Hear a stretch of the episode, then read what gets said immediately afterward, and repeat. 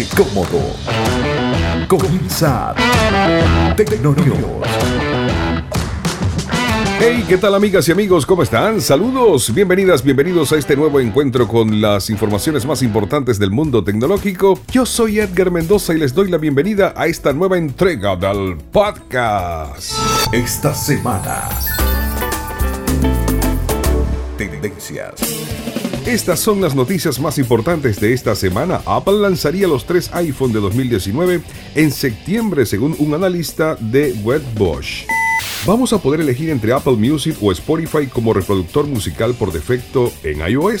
La última versión de Google Play Service podría estar agotando la batería de tu celular Android. La Administración Federal de Aviación de Estados Unidos prohíbe viajar con los MacBook Pro con problemas de baterías. Disney se lanza a la yugular de Netflix al anunciar un bundle especial que tendrá Disney Plus, Hulu y ESPN Plus por tan solo $12.99. Todo esto y mucho más en el podcast de hoy. Edición digital. Edición especial. Podcast de códigos abiertos. Tecnonews. Amigos, qué bueno que estén con nosotros una vez más en esta presentación del podcast. Vamos a comenzar con esta noticia. Spotify podría estar en conversaciones con Apple para poder ser elegido como reproductor por defecto en iOS y en el HomePod.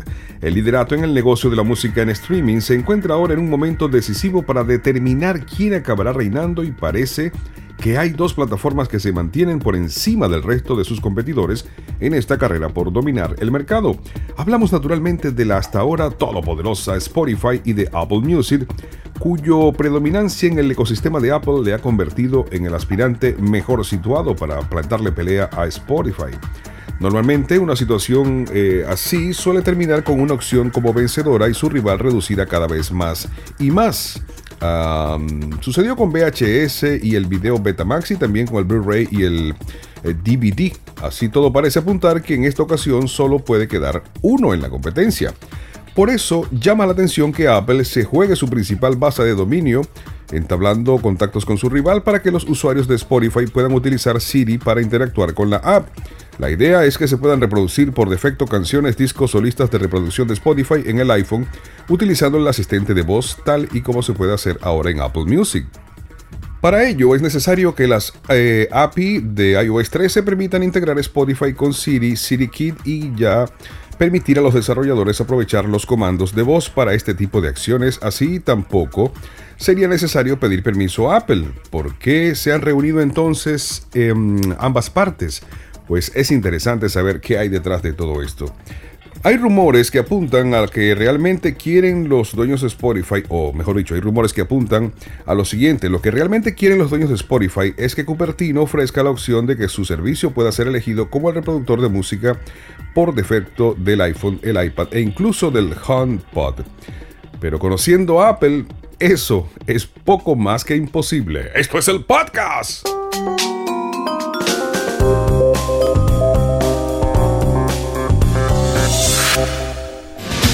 Amigos, es un placer poder acompañarles eh, cada entrega con esto que es más información del mundo tecnológico. Yo soy Edgar Mendoza y qué bueno que estén junto a nosotros en esta eh, presentación de hoy.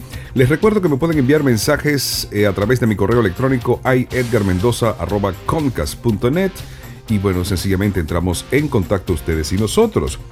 También me pueden seguir en mis redes, en mis redes, quise decir, en mis redes sociales, en Instagram y Twitter a través de arroba soy Edgar Mendoza. Esto es el podcast de hoy. Seguimos.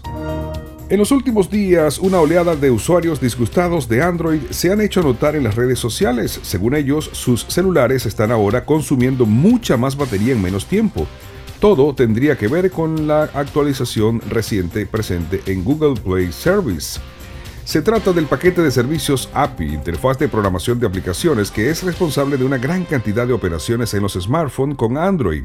Su existencia opera las notificaciones push, operaciones en segundo plano, funcionamiento rápido de GPS y otras, y por lo tanto fallas en su funcionamiento terminan notándose en todo el dispositivo.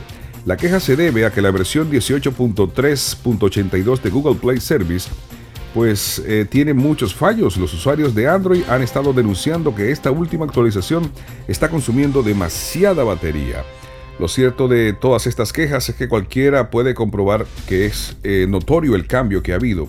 Tan solo hay que entrar en la configuración a buscar opciones donde dice uso de batería y allí aparece la lista de los software y cuánto está consumiendo cada uno de ellos. En los primeros de la lista se encuentran Google Play Service que representa un buen porcentaje.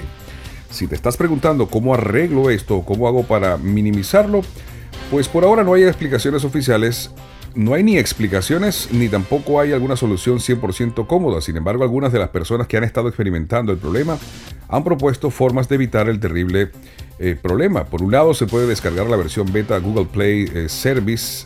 Eh, para ello hay que ir a la página oficial y, o desinstalar las actualizaciones. Esto entonces es em, lo que se está reseñando con el último gran lote de descargas de actualización de Google Play Service que drena la batería de los teléfonos Android.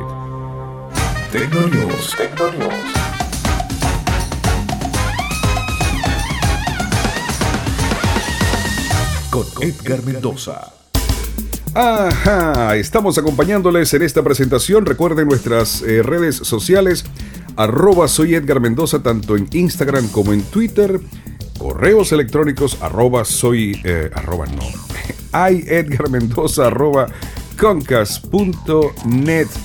te voy a pedir que por favor nos des una reseña nos regales unas estrellitas pues que nos evalúes básicamente ¿no? en la aplicación de Apple Podcast ¿por qué? porque nos vas a ayudar así a poder seguir creciendo y seguir con este proyecto que sencillamente hacemos con todo gusto para ustedes estamos disponibles en Apple Podcast allí nos pueden dar su review también estamos en Google y en Spotify.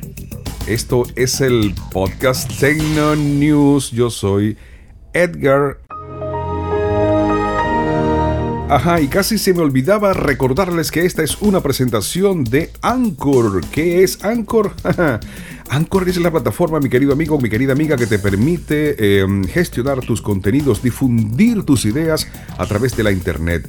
Está últimamente muy de moda, y esto lo pongo entre comillas, la creación de contenido. Los podcasts se han disparado, la gente anda muy emocionada con esto del podcast, todo el mundo quiere hacer podcast y es la oportunidad que tienes tú de poder hacer tu contenido y que todo el mundo lo escuche. Pero eh, Anchor es la única aplicación que te permite gestionar todo tu contenido a través de las distintas plataformas de streaming. Creas tu cuenta de Anchor, que es además totalmente gratis.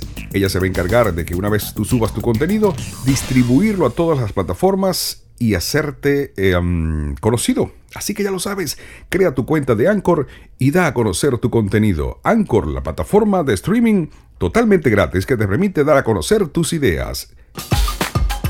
Mientras tanto, Apple.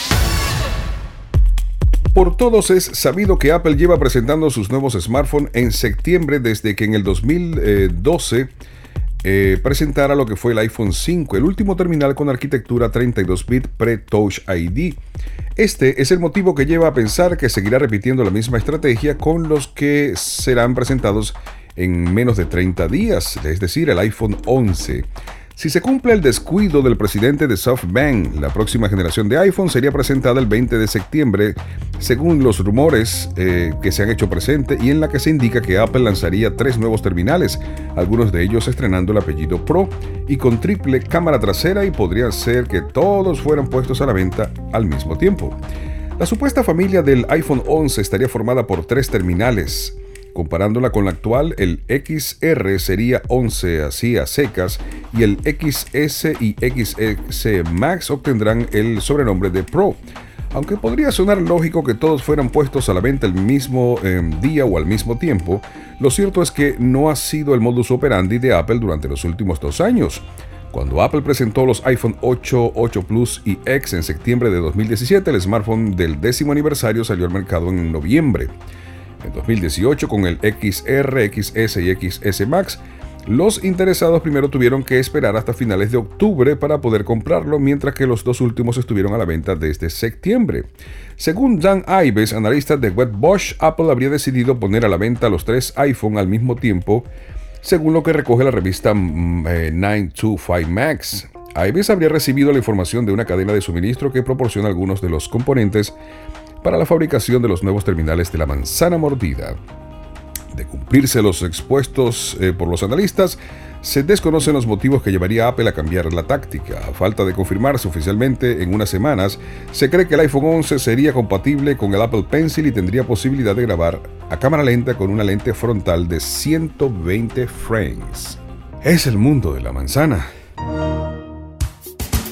La guerra del streaming no ha iniciado oficialmente, pero Disney no teme mostrar sus cartas y de hecho aprovechar la reciente subida de precios de Netflix y su pérdida de suscriptores en Estados Unidos para lanzar tremenda bomba que ya se veía venir a lo lejos. Se trata de un paquete que incluirá Disney Plus, Hulu y ESPN por tan solo $12.99 al mes, es decir, el mismo precio que el paquete estándar de Netflix en Estados Unidos cuesta. Aquí hay que destacar que por los momentos estamos hablando de Estados Unidos, ya que hasta ahora no se ha dado detalles de los planes de Disney para lanzar su plataforma de streaming en otras regiones del mundo. Sin embargo, estos movimientos eh, dan pistas de la estrategia que están adoptando desde Disney, donde buscan ganar el mercado de los streaming. Mientras Netflix pierde suscriptores en Estados Unidos y aumenta de precio, ellos vienen con este paquete de 12.99, Hulu, ESPN Plus, y también Disney Plus, 12.99. Nada malo. Edición digital, edición especial, podcast de códigos abiertos. Tecnonews. Cerramos con esta nota. Seguramente muchos de ustedes recuerdan el tiempo en el que estaba prohibido viajar en los aviones dentro de Estados Unidos con un eh, dispositivo Note 7. ¿Lo recuerdan? Bueno, Ahora le tocó el turno a los MacBook Pro. La batería de un dispositivo electrónico que en, mal estado puede ser peligrosa, eso lo sabemos, si no pregúntenle a Samsung, porque genera explosiones o incendios. Es por ello lógico que haya que tomar precauciones en los aviones. Entornos tan cerrados en los que un incidente de esta característica podría tener una severa consecuencia. El pasado mes de junio, Apple realizó un llamamiento voluntario para un programa de reemplazo de baterías con los MacBook Pro de 15 pulgadas vendidos entre septiembre de 2015 y febrero de 2017. Al parecer sus baterías estaban defectuosas y podían sobrecalentarse hasta el punto de explotar. Durante ese periodo de tiempo se estima que se vendieron cerca de 432.000 MacBook Pro en los Estados Unidos, que eran actos para el reemplazo de la batería. En Canadá la cifra más baja y alcanza los 26.000. Lo cierto del caso es que la eh, Agencia de Seguridad Aérea de los Estados Unidos ha prohibido viajar con los MacBook Pro afectados por suponer un riesgo para la seguridad durante los viajes en los aviones. Ustedes se preguntarán, ¿cómo hacen para saber? Pues cuando dices que cargas un dispositivo, un laptop, te van a preguntar, este es un laptop MacBook Pro y van a escanear el, el serial del equipo y van a saber si está en el lote de los defectuosos y te van a decir, ah, ah o se queda el laptop o se queda usted.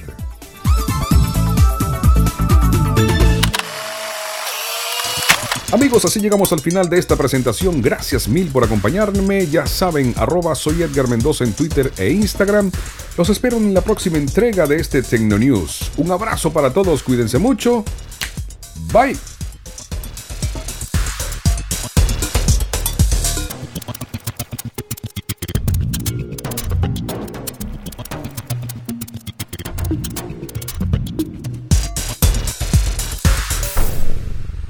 Para saber cómo va la tecnología y todo el mundo digital, Tecnonews con Edgar Mendoza. Te esperamos en el próximo capítulo.